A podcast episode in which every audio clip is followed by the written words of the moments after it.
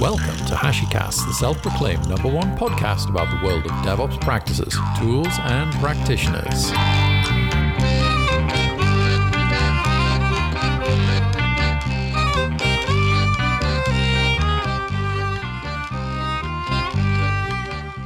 So, welcome to another episode of HashiCast. It's a real pleasure to introduce today's guest because we've got Daniel Bryant from DataWire. So, Daniel's had an incredibly interesting career and currently is working as a product architect for DataWire and doing some really great things with Ambassador, which is their API gateway and which integrates with Envoy. He's written continuous delivery with Java for O'Reilly Books. He's one of the InfoQ editors. He's a renowned conference speaker and one of my all time favorite people. So, welcome, Daniel. I, I, could have filled the entire show with just an introduction of your achievement, but you can probably do a better job for me. So, why don't you introduce yourself? Thanks, Nick. My mum would be proud. Yeah, she hears this podcast. She would love this intro. but uh, yeah, no, thanks. Obviously, you and I have worked together uh, in the past, Nick, haven't we? And we, we see each other on the uh, on the community trail, on the conference trail as well. So, sort of a little bit of background about myself, as in, uh, I've been a software developer in some form or another for about 15 years now. Um, worked for the UK government, my first gig, and then I went to work with a bunch of startups. I kind of liked the fast feedback loop, if I'm honest, working with the startups. I worked for the UK government, and, and as fun as it was, uh, 18 months I was there and didn't actually deploy anything to production. Uh, so that kind of sucked, yeah. and then when went to a startup and literally pushed code, and then the user was like complaining to me the next day. And I, though they were complaining, I loved it. I loved the fast feedback. I loved, you know, just learning everything I could. Like there was like, hey, we don't have someone to run a database. Do you want to learn how to do database stuff? And I was like, sure thing. So, um, so yeah, did a bunch of that for a while. Did a couple of CTO gigs at some various startups. Specto Labs. I know Nick and I uh, again sort of bumped into each other on the on the on the circuit there, and I was doing some talks around that. And then um, yeah, I was uh, sort of went back to consulting, did a bit of consulting with a company called Open Credo. So shout out to the Open Credo folks in London. They're HashiCorp partners actually, and you guys probably bump into them quite a lot. But they're real good people. Still keep in contact with with Nikki there. I was just chatting to her last week actually. And after I left Open Credo, I fancied a new cha- challenge. I fancied getting back more into the product as opposed to the services. Yeah, so I loved kind of doing the the consulting and stuff. Love solving problems, but I think my career will probably bounce between services and product. And at the moment, working with the awesome folks DataWire, they're based in Boston, although I'm based in the UK, and we are yeah trying to create some cool, interesting, and useful ultimately tools for Kubernetes because uh, we're thinking awesome tech that's kind of there now with Kubernetes and, and cloud and stuff, but we haven't fully, as an industry, I don't think we've fully caught up with kind of our practices on how to deploy and deliver code and value. So I'm loving the kind of the challenge. I'll be honest, it's a big challenge. I'm sure everyone working at HashiCorp, I'm sure everyone listening knows these challenges. Yeah, we've got amazing kind of stuff out there, but I'm really enjoying kind of um, the next stage of my career is like trying to actually help people who are developing code, you know, developing infra, infra tools and stuff, how helping them get the best out of what they're trying to do. Now, Daniel, you're um, you're a little bit modest because I didn't actually realize this until I saw a tweet, but you're actually a doctor. You are Dr. Daniel Bryant. yeah, I only use that on the when I'm when I'm flying. Someone told me put it on your on your uh, when you're buying a flight. Yeah, you might get an upgrade. So the only time I actually use the doctor thing is when I'm buying flight tickets. But yeah, Nick, I did a PhD ah 2004 2005. I think I started that one uh, in defeasible logics. So I'm sure this is a very much a niche audience. Uh, and, and, to be honest, what is that? Just... So basically, uh, classic logics, as in kind of you know A implies B, that kind of stuff. With classic logics, you it's it's monotonically increasing. You can't almost unlearn. If you draw a conclusion, draw an inference, you can't contradict that easily. Whereas we all know in the real world, you learn new stuff that invalidates old stuff. And you also make um, kind of tentative guesses. The classic kind of joke with the uh, defeasible logic crowd, and trust me, this is the best the jokes get. But the classic joke is, you know, all birds fly, but what happens when you get a penguin? Penguin is a bird, penguins don't fly. And that is a real trivial and contrived example, but there's a whole bunch of research going on. Trust me, like it was, was four years and part time I did the PhD. A whole bunch of research going on in developing algorithms for at modeling, in particular, sort of the legal and the medical side. So I did a lot of work with um, oncology doctors, a lot of work with cancer kind of um, patients. Genuinely fascinating and equally kind of you know respectful and, and scary at, at sometimes. Whole bunch of work with lawyers and trying to capture the way they reasoned about things in computers yeah and like you the classic kind of um expert systems, are very much if then kind of rule based. Whereas the real world, as we're seeing with the rises of ML and you know AI and kind of stuff now, with um, with deep learning, deep learning is one way of looking at these things. Back ten years ago, we were looking more at the argumentation theory. It was called defeasible logics, non-monotonic non-monotonic logics. And to be honest, it was super interesting, but it was very niche. And one of the big things that, that kind of caused me to actually move on from that was it was very theoretical. The people I were working with were super into proving one thing, disproving another, and I was just like delivering kind of like value. Kind of, it's a core core like strand in my career. I just want to actually do real stuff that helps people rather than sort of try and you know sit around a dinner table and like try and solve the world's problems just by talking. I actually wanted to do stuff. So that as much as I love my academic peers, I'm not trying to knock them. It just wasn't for me. I, I wanted to. I, I, thoroughly enjoyed, learned a bunch of stuff, but I wanted to actually um, get out there. And when I started doing consultancy part time, that totally led me down the, the coding route there. That's fascinating and unfortunate because I'm uh, I'm not going to be able to ask you about this pain I've got in my leg right now. but um, I get that joke, Nick. Yeah, can you yeah. look at this rash? yeah, that's probably a tried and tested on it. we should probably get back to the tech. Um, I'm interested in, in your role at, at, DataWire because because obviously you, you, were saying you're moving back into the, the sort of the product architecture side of things, but you're an incredible um, software architect and, and a, a systems architect. How how do you do you sort of how do those skills translate into product architecture and, and to creating great great product?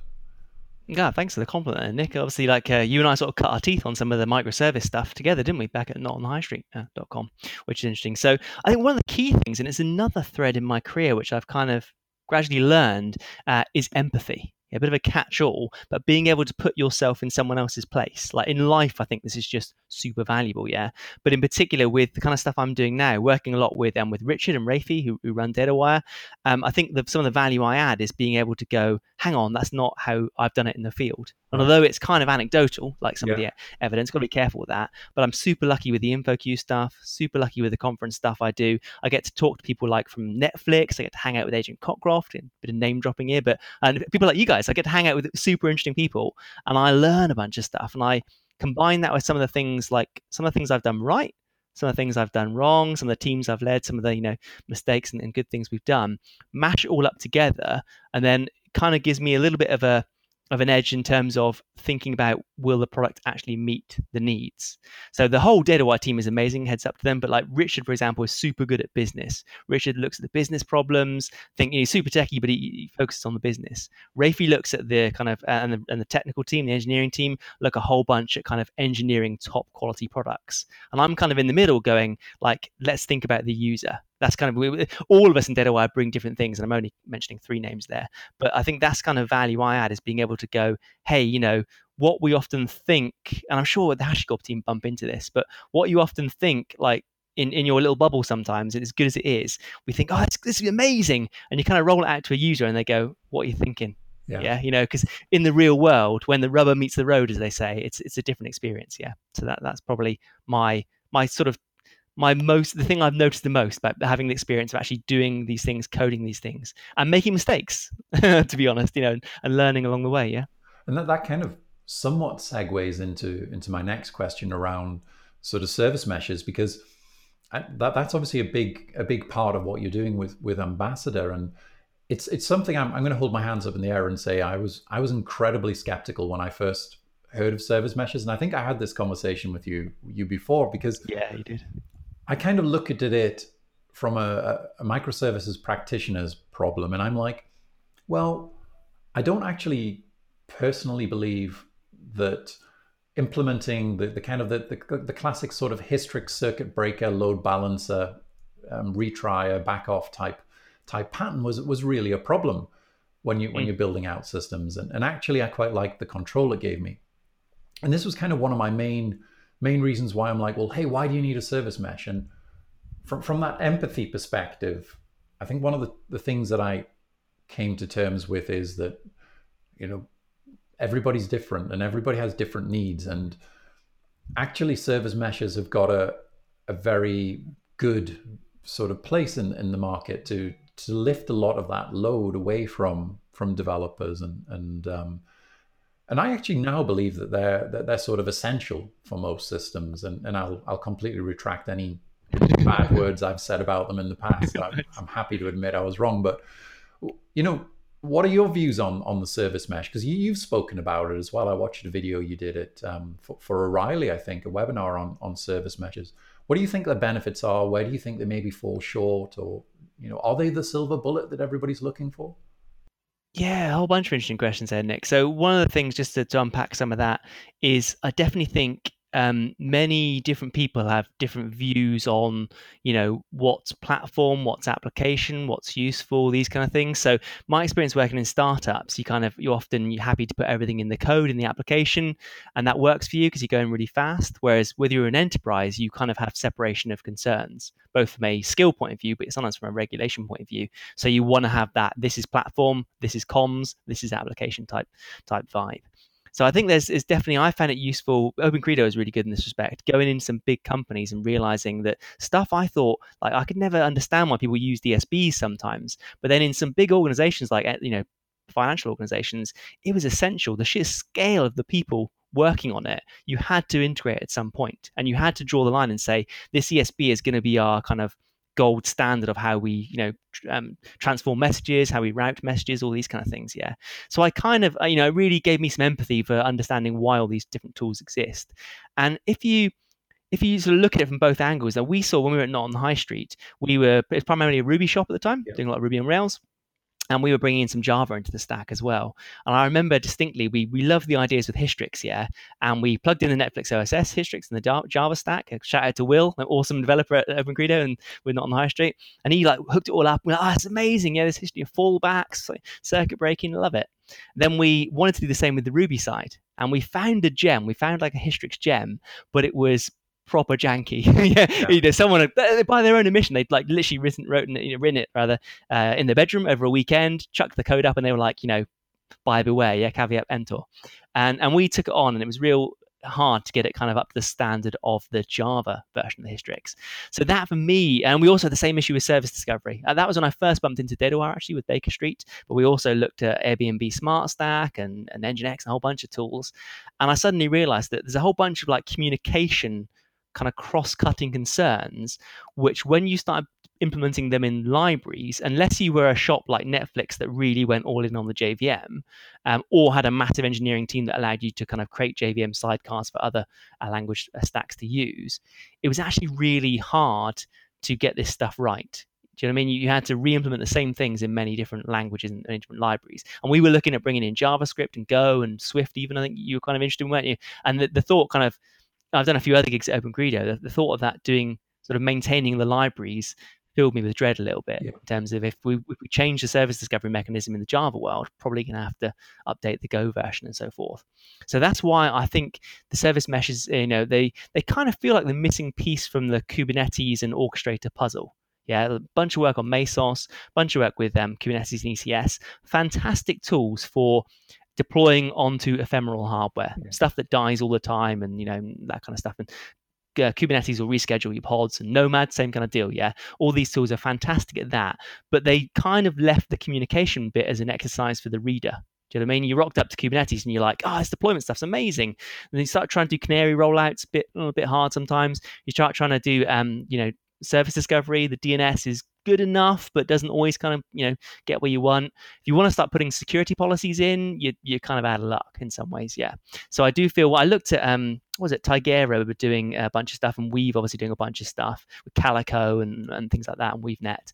That was interesting, but again, it was pretty low level. So I think the service mesh has come in sort of almost above that proper you know layer three networking thing, and are complementing layer four upwards, like layer four, five, six, seven, uh, and really kind of yeah centralizing a bunch of cross-cutting concerns in a platform level you know so it's, it's it's language agnostic if that makes sense.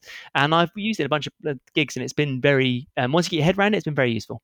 I mean I'm, as i say I'm, I'm a convert but d- does it mean that you, you sort of do lose control as a as a sort of a, a service developer? I'm not going to say an application developer but a, a service developer because one of my my key things that I, I think is incredibly important is is designing for failure, especially in a microservice environment, because they they fail all of the time.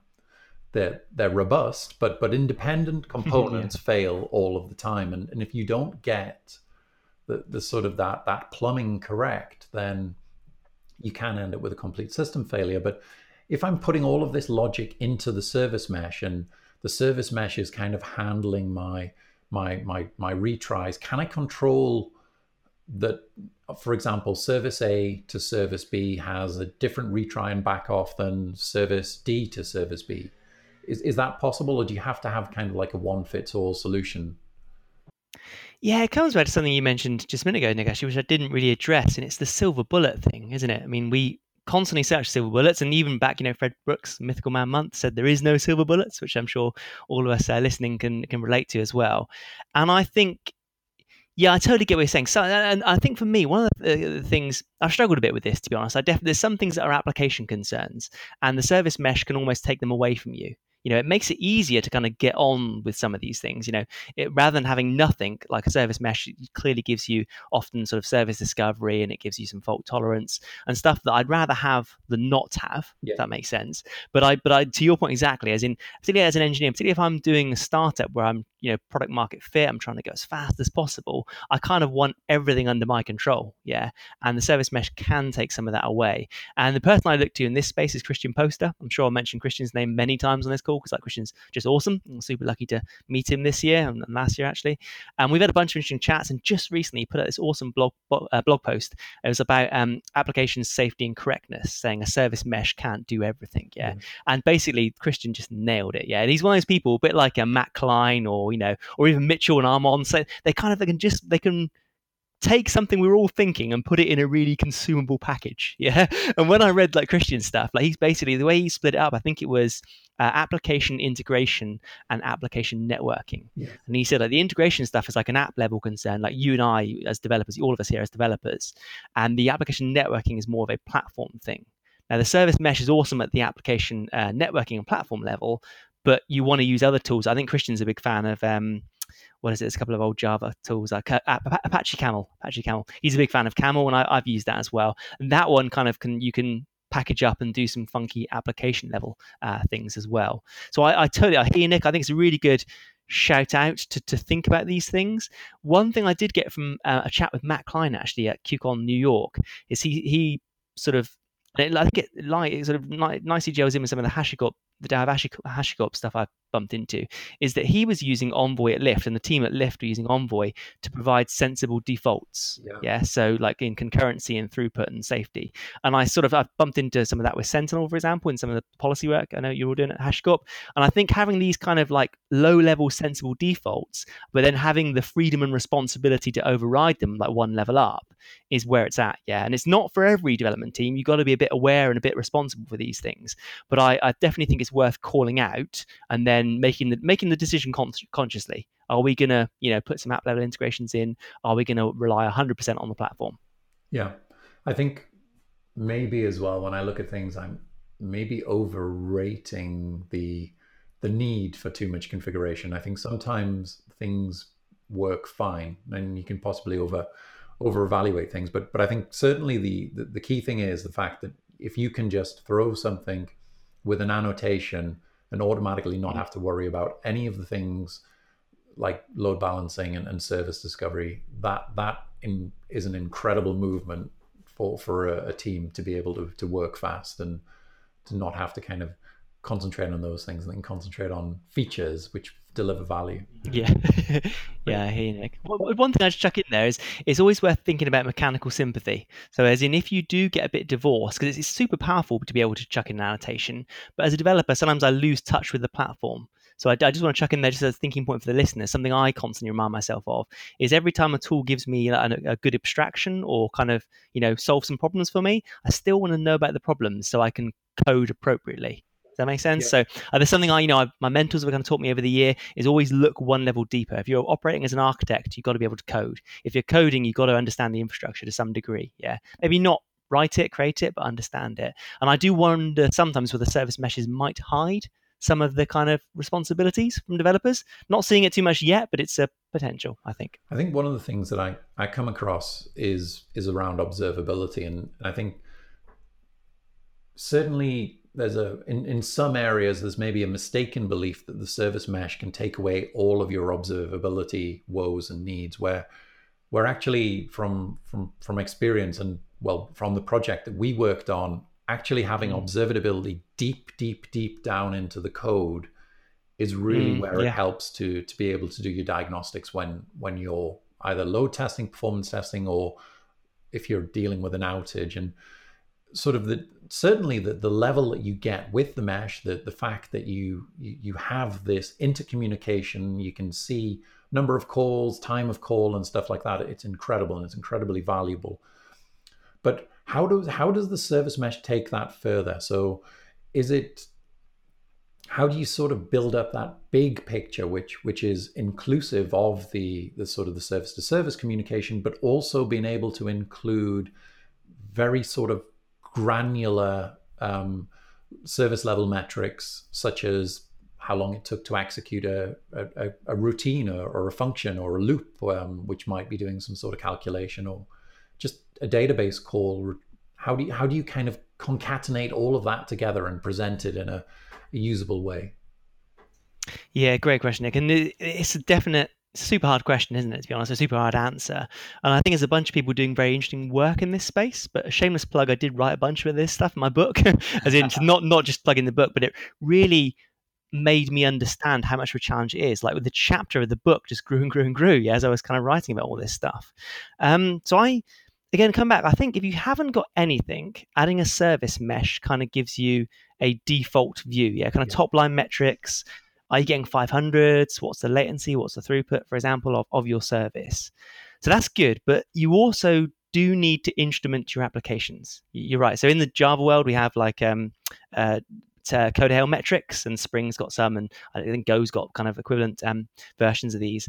So I often added kind of semantically relevant data points. So you know, even sometimes business data points, to be honest. But even things like you mentioned it, like you know, you can um, super easy actually in the Java world with with Coda Hale metrics. You put an annotation on on your method, and it literally times the entry and the exit to the to the method, and you can then kick that up to you know um, Prometheus or, or something else as well. But I definitely think you know two people I'll shout out here that I've learned a lot from uh, on the sort of usual suspects, like Cindy Sridharan does amazing work, copy construct on Twitter and Medium, yeah. and Charity, Charity Majors, yeah. Mipsy Tipsy. Yeah, those two are really doing some amazing thought leadering and, and just charity in particular with Honeycomb, super interesting kind of product she's coming up with. And I, I definitely, I was literally chatting with Richard uh, DataWire earlier on today about this, and we're seeing there's kind of two modes of operation. There is the observability piece, the monitoring piece, understanding global level what's going on in your systems, understanding kind of service to service comms. Then there's a kind of understanding what's going on from a business perspective. You know, is, is the actual user kind of um, getting value? Are they impeded in any way? And then, like what I think charity in particular talks a lot about is the kind of debugging, and she calls that high cardinality debugging, the ability to dial into a particular user, maybe a high value user. You know, HashiCorp Premier customer, for example. You want to be able to see if like if you kind of your um 99th percentile, you know, you want to see if they're in that that one percent, for example. Like you just say, oh, one percent of my traffic is getting bad bad results. Who cares? But if that one percent is like exclusively all of your top priority customer, that's a real big problem. Yeah.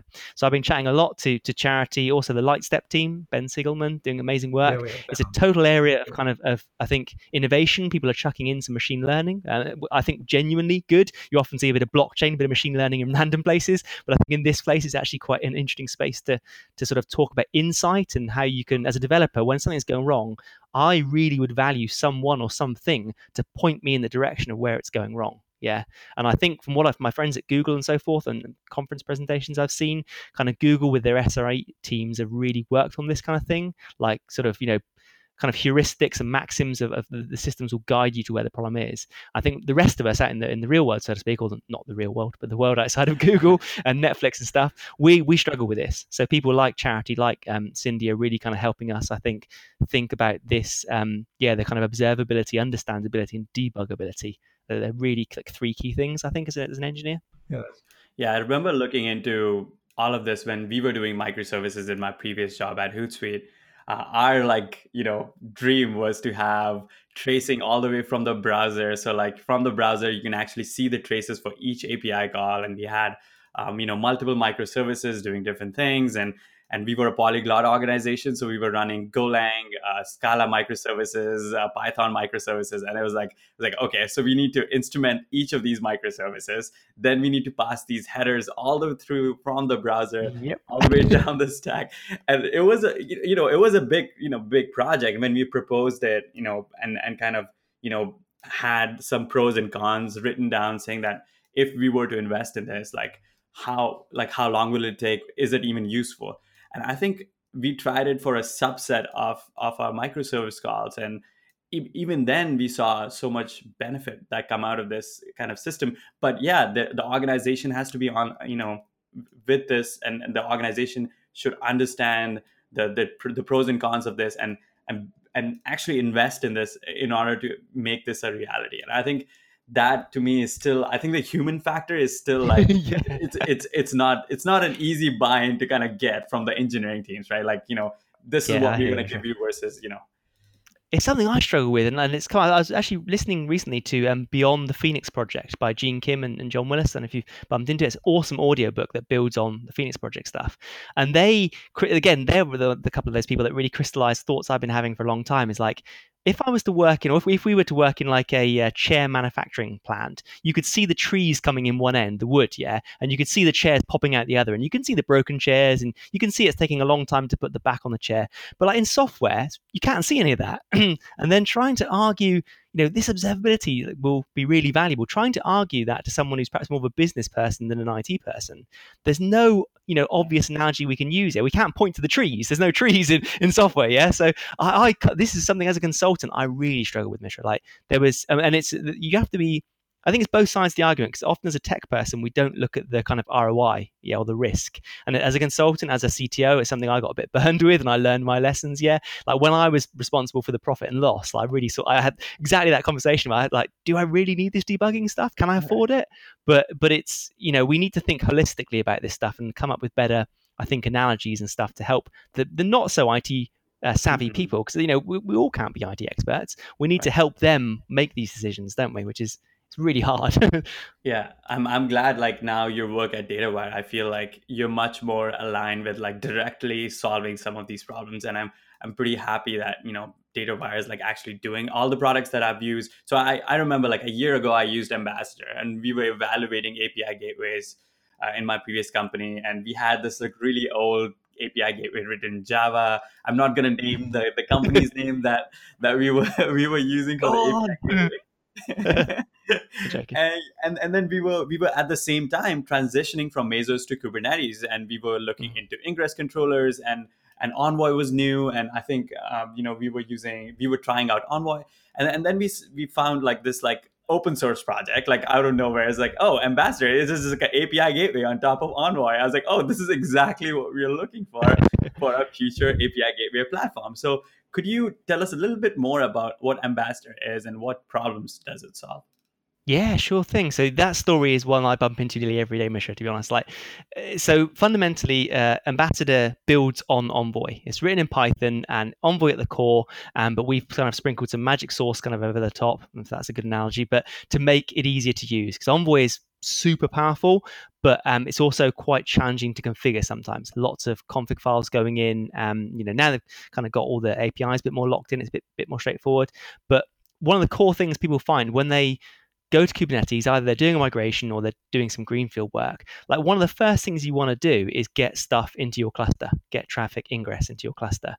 And it's actually not as straightforward as you might think. Yeah. So I don't know if you've played around with the ingress uh, like options in Kubernetes, uh-huh. and they were a great first start, but some of the discussions around them have kind of stalled, and now ingress is a little bit wanting compared with say the load balancer on, on the services. Yeah.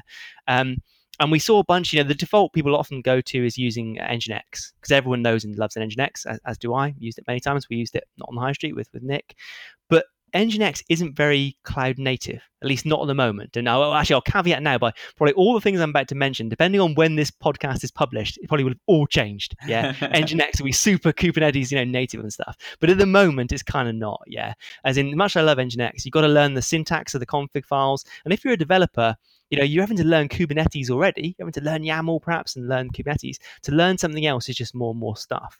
So we deliberately said, or I say we, it was before I actually joined DataWire. So hat tip to Flynn. Flynn is actually sort of leading the charge as, as an en- lead engineer on Ambassador. He sat down with the rest of the team and said, how can we make Envoy easy for people that are comfortable with Kubernetes? Yeah. And ultimately now it's gone to using annotations. So you've got your standard service, you want to expose it via a route, you know, uh, an endpoint or whatever, you literally write an annotation in Kubernetes, and you can do kind of the standard stuff you'd see on any gateway. Really, you map a route to a service, mm-hmm. wildcards, all these kind of good things. Um, and it fundamentally is is yeah is there to make people's lives easier. We're looking at things like CRDs. So there's been a bit of work by the Admiralty uh, team uh, actually doing a CRD, who's making it even sort of more Kubernetes native. How you define these these routes and things. Um, and we've also got a bunch of stuff like because we're building on Envoy, pretty much we you know you can actually sort of access the envoy effectively but we we often put like a nicer abstraction on top. We've got um, integrations to do say rate limiting. So like we um, there's a grpc interface that envoy expects and you can create any uh, sort of a service in any um, language long as it in, in, uh, long as it builds on the gRPC interface, and you can do things like rate limiting. So I've got a couple examples in my Medium account of where I built a Java rate limiting service that you can kind of do all customization of various um, sort of properties based on the request and things. Same kind of deal with auth. So um, like the the K- Kubernetes like ingress is a bit sort of funny with auth. Uh, even so, Istio have totally recognized this problem. So Istio have got gateways now. They're, they're doing some fantastic work around the gateways kind of abstraction in, in, in their service mesh. But even I don't think they support authentication yet. So um, there's a gRPC interface again with Envoy that we expose in Ambassador. So you can write your own auth plugin. We've got like a Pro version where we actually kind of will code the integration for you, and you can kind of integrate with your you know Active Directory or, or whatever you want to do.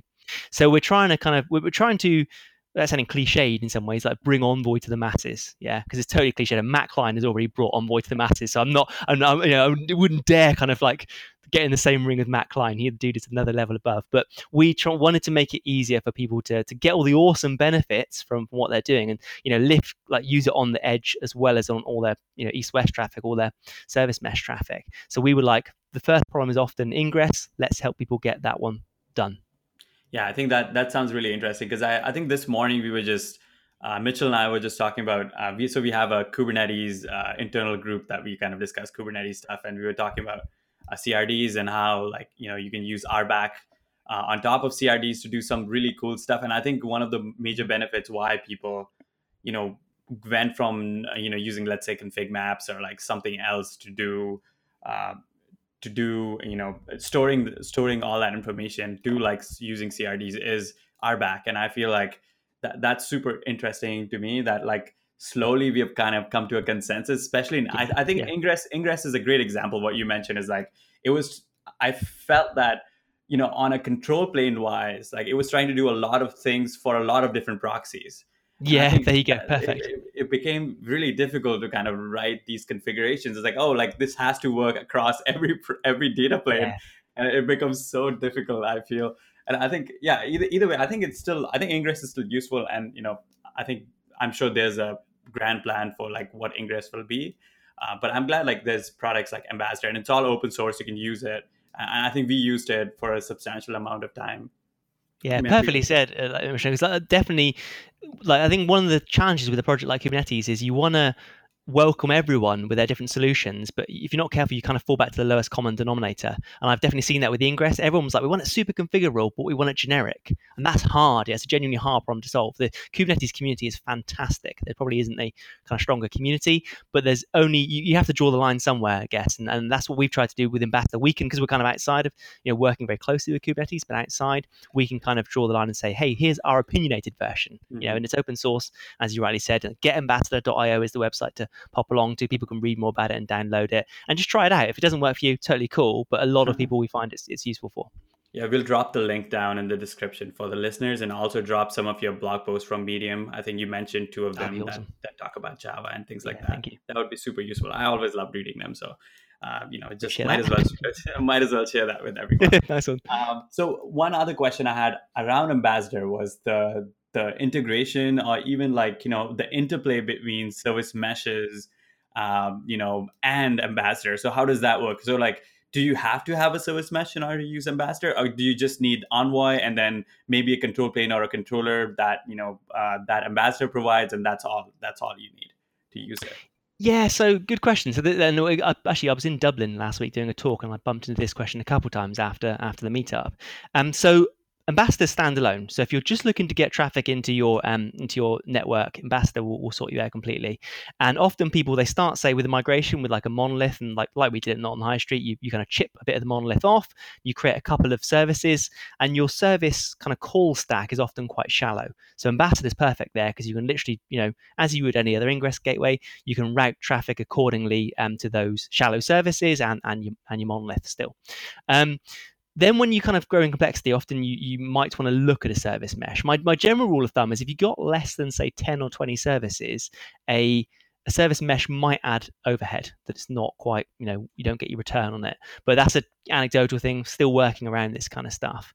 But a bunch of people, if you check our, you know, our docs out, a bunch of people have integrated uh, Istio with um, Ambassador, for example. The control planes are still separate. So we have like the annotations on the Kubernetes services doing all the routes for the ingress, and we have like a um, ambassador admin uh, uh, service or pod and pods deployments that kind of do all the magic there as a control plane. And you still need to run Istio with all its you know mixer and pilot and everything. So you do have two control planes, and you need the the Istio routing is obviously done differently with them. They have like a separate config file. But we've had a bunch of people do um, mutual uh, uh, TLS, for example. So end to end, kind of Ambassador does the TLS termination, but then it will pass on to Istio, and Istio does mutual TLS uh, internally. I know we're looking at doing stuff with Consul Connect. Like I, I, as soon as I bumped into Consul Connect, reached straight out to Nick, and I was like, "This is super interesting." Uh, the, the Envoy thing for us is kind of really interesting because we're we're doing a lot of stuff with Envoy, so we're kind of waiting to see what's what's going on around on the Envoy work there. But I think you know, regardless of what mesh you choose, I think there's going to be meshes for almost different use cases. I think the mutual TLS stuff that Consul Connect is focusing on is a primary use case for a lot of enterprises. Uh, so the SMEs, I'm seeing their primary use case with their service meshes is observability, and there's a couple other probably use cases. So you might choose your mesh depending on what you you value the most. Um, but we, as an ambassador, we would look to integrate with all of them. Yeah, and it's it's it's, it's going to be interesting. The biggest challenges I think around this stuff is the control planes. Yeah, you know, as a developer, I'm having to learn lots of stuff all the time. having to learn how Istio works, Ambassador works, Kubernetes. So I think as an industry, we need to come up with a bit of a better approach to some of that stuff. But we're totally up for, you know, we, we like to say we manage the north south traffic, the traffic coming in and out of your cluster, but service meshes are where it's at for the east west or cross data center kind of traffic. Okay, that that, that makes complete sense. Uh, yeah, I think it's good you mentioned about like what our goal is to write software applications that we write for you know for our business organizations, right? Like it's it's not to you know learn eight different technologies and like yes. try to make them into play. I think that's so I think that's that's also like you know important. But I feel like the goal in the in the end was to actually write good code and and hopefully that code brings in certain amount of revenue to the. I mean, that's I saw actually Gareth Rushgrove today tweeting about like he's he's doing the reviews for KubeCon, I think it was, and right. he was like, if you're going to pitch me a service mesh solution, tell me how this adds value. Like that was his, that was a really pithy tweet, yeah, mm. and like exactly what you said, Michelle. Like the primary goal of all of us, we want to do cool tech and we want to work with cool people, but bottom line is we are delivering some form of value, aren't we? Like to to users, and we I think as an engineer, I forget that. I'm sure we all do, yeah. but like a, a reminder every so often that hey, you're actually here to, to like help the users. Um, kind of focuses your attention then on the actual business business code.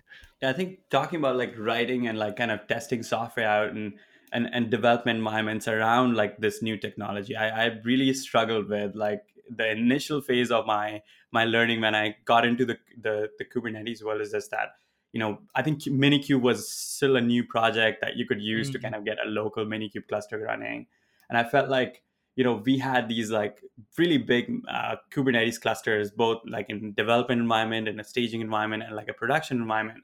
Like how do i make you know make it like things like integration tests work mm. uh, locally and like you know unit testing and things like that. I think it was really difficult for us to kind of figure out like a consistent way to do it. And we came up with our own kind of way. And, and then i remember like this project that again you know datawire was one, one of the people behind it. No, no surprise. Uh, called, called telepresence, and I, I think yeah. like initially when it came out, and and I remember like it was on Hacker News. I think it was like front page or something. And it's always like, good. it's always nice uh, seeing looking through all the comments um, it was awesome because i think like it kind of solved our problem at that time and we didn't have to do uh, we didn't have to do like eight different things to, to make you know make uh, uh, let's say like hijacking DNS and that stuff that we're already doing like in, in the background to hack this, make this integration testing work. Uh, you know, and, and this this this this tool actually did it in a more, like a very consistent way. So why why my question was more around like why would you uh, like how did you find this problem and like how did you go about solving it uh, in in terms of like using like let's say telepresence is a good example, but like what do you see in in the wild like in terms of the kubernetes community or like you know let's say the uh, the cloud native community like what where where are these problems and how do you go about finding them how you go about solving them yeah, yeah. So if I remember my DataWire history correctly, it was Itamar. Uh, Itamar's actually moved on to do some other stuff now. He followed his dreams, looking after, um, or looking at uh, some socially responsible companies, doing some software development there. But he was basically brainstorming. He was like, one of the problems he constantly bumped into as a developer, uh, he was doing sort of like working on bigger projects, you know, in Kubernetes or whatever, and he couldn't spin them up all on his local machine. So he was like, how do I do, locally develop a service but interact with all these services that I can only run on a remote cluster. Yeah, I think that's if I got my history right. I think that was the kind of general general sort of vibe, and it basically went from there. And Telepresence is actually a CNCF project now, so it's stewarded oh, nice. by DataWire, but it's a CNCF kind of a Cloud Native Computing Foundation uh, hosted project, which is awesome. A lot, a lot of great benefits from them in terms of building the community, but fundamentally, Telepresence allows you to sort of two way proxy to a remote cluster. And the way I kind of crudely look at it, because I've done it, I've used it a bunch, um, is I can basically put my laptop in a remote cluster and it's kind of the joke is it's kind of cheaper than visiting a data center. Yeah, I don't have to visit the you know GK. I, I spin up my GKE cluster. I'm a big fan of using uh, GKE and like ephemeral nodes, so you know it don't yeah. cost doesn't cost that much. And I spin up all my kind of config or whatever. And often, because I do a lot of Java stuff, Java much as I love Java, like it's often quite thirsty on the RAM, so you can't run it. Even though I've got a 16 gig Mac, yeah, I can't run it all all my services on my on my Mac. So I spin up everything in GKE on ephemeral nodes, and then I, I telepresence into the cluster. And there's a nice like command line flag you can do, swap deployment, and I can literally swap the deployment that's running remotely to my local machine. And I can then debug, like often use IntelliJ, for example, in the Java world. I can um, poke some traffic in through Ambassador, say, like in the real real world, like the actual sort of remote cluster, poke some traffic in, and I can set some debug points on my on my swapped deployment. So the basically the telepresence will see there's some traffic due for my service. It will route the traffic to my local machine. I do my debugging. As long as the timeouts are set rightly, I can then send the traffic back into the cluster and it will do its thing. So there's a whole bunch of interesting use cases there. You can, you know, I wouldn't recommend it for like debugging live traffic per se, although we are looking at that kind of thing, like using funky things with headers. You can kind of shadow and canary and route, reroute reroute traffic. But um, my primary use case is when I'm say messing around with yeah big de- local a big local kind of development, local remote development environment, or a staging cluster. And to, to the sort of conversation we had earlier on is when stuff's going wrong and you really need to get in there and actually look under the hood and figure out what is broken. Telepresence is amazing. You know, you can run all your tools locally as if you were in the cluster. So I'm often digging and NS lookup and all this kind of checking all the DNS is done right. And then I'm like literally debugging using all the tools as a Java developer I love locally. Um, but I'm uh, kind of primarily testing against their remote kind of invocation, which is been routed via my my laptop. So I think it, you know it's one of those things like definitely at DataWire and other companies I worked at as well, but DataWire are really good at this. Is they kind of well, we've kind of figured out the common problems. Do you know I mean? As in like by actually delivering, like working with customers, um, you know, going like and seeing their problems, you soon identify the pain points. And most of those pain points, when you've seen a few different customers, you, you spot the commonality. Do you know what I mean? We'd like Rafe, shout out to Rafe at DataWire, done a bunch of consulting gigs, and he was like, We're seeing this at every gig. We should probably create a tool to overcome the issue. I'm pretty sure it's the same with HashiCorp, you know, like Mitchell and Armon. I remember when I first used Vagrant, for example, I was like, this is exactly what I wanted. And, and you know, Mitchell's pretty much said, like, I was scratching my own itch. Yeah, like I had this problem. I created a tool. So we've kind of, I guess, inadvertently sort of followed in his footsteps in that one. Thanks, Daniel. This is this is actually a very interesting discussion, and I think my you know well I, I love asking this to all our guests and i think one of our last questions is, is that where do you see the tech industry actually you know going and like you know this is like it's one of those questions it's super subjective um, you know you know we get variety of answers and sometimes you don't don't what Misha really wants to know is are robots going to take our jobs? yeah. will, I, will I still get paid? Is what I'm asking. yeah, uh, it's like it's a multi-level question, Misha. To be fair, because like you can look like so I, I work with InfoQ, and we're like our kind of emerging trends are things like blockchain, quantum, and augmented reality. But that they're super interesting. But I think for most of people listening, and probably ourselves, like I think in the actual um, development space, I think serverless is super interesting. Yeah, as in, I, I my view is that serverless is going to coexist with containers for a while. Some people are saying, you know, serverless is the only way to do things, and I they're very clever people, and I respect them a lot, and I get where they're coming from, but I also can see the benefits of you know where we're kind of at in terms of containers and stuff. So I, I think like Kubernetes being the kind of um, default fabric, if you like, the kind of default platform fabric. Things like Knative being built on top, and a bunch of the, you know, I'm sure HashiCorp are doing lots of super secret projects, which uh, we'll get to see in a few months' time. I think it's a very interesting space around sort of the, the serverless stuff. And directly related to that, something we've already touched on today, is the control plane. Yeah, me as a developer, you guys as you know, every, all the folks listening at home as developers, we we need to be able to understand what's going on and, and then interact appropriately. And I think as you know, something again we're seeing at DataWire, as the the, the kind of the infrastructures that we've got access to is incredible. Yeah, cloud containers, you know, Terraform, it's stuff I couldn't have dreamed of uh, kind of you know, a few years ago when I was developing code. But we're almost struggling to keep up with this in the development principle point of view. How do I actually use all this stuff? How do I test it? How do I deploy it? And these kind of things. So I think the control plane is like a, and I'm looking at Matt Klein quite a bit with this stuff. Matt's talked about this kind of stuff a lot. I think um, building effective control planes for observability and, and, understandability and how we deploy and manage container stuff and, and serverless stuff is is is where it's at. And that's kind of why I joined DataWire. They sort of they were making bets on on that being a very interesting area of development. Mm-hmm. Yeah, and that's kind of you know um, kind of where we're really looking to add a lot of value on on how you actually use all these things to deliver cool stuff. Right. I, I really don't want you to let you know, to go without like kind of giving you an opportunity to plug your new book, which is coming out pretty uh, probably the same time this podcast comes out. I think. Could you tell us a little bit more about your new book? Yeah, so uh, the book will be out um, uh, end of October. So I like to joke it's a perfect holiday gift. Yeah, Thanksgiving, Christmas, whatever you celebrate, I think is a perfect, you know, perfect kind of gift. But um, yeah, thanks for the opportunity, Michelle and Nick, to shout out the book. So it's with a colleague of mine, a friend of mine, uh, Abraham Marin Perez. Abraham's joined me. He joined me sort of midway. Done a fantastic job on, on really helping with a, like so many things. So both of us have written the book. Um, it is a sort of one-stop shop, or it aims to be a one-stop shop for a Java developer, be you uh, fresh out of college or be you kind of a seasoned Java developer. Um, looking to embrace the kind of modern ways of working. Yeah, something that both Abraham and I bumped into is is kind of what we've talked about today: working with cloud, working with containers, working with maybe not service meshes. We haven't covered that too much, but definitely cloud and containers, uh, and the demands of users these days. You know, the fast feedback loops required. There's a whole bunch of stuff that we've kind of got some best practices or some good practices around that. And just in my um, consulting experience, they're not always um, well shared out. You know, the future is here; it's just not evenly distributed, as the kind of you know the quote goes. And and what we've tried to do in the book is capture our learnings and how you know stuff from not I've shouted out not on the high street. Actually, I've shouted you out, Nick. Definitely, we we learned a bunch of stuff together there. Abraham's done a bunch of work with Equal Experts, same kind of thing. We've tried to package it all up and provide a guideline for you know understanding all the stages of continuous delivery how you develop things locally. So telepresence again gets a shout out and these kind of things. Um, how you do testing, even simple things like how you manage your, your Git workflow.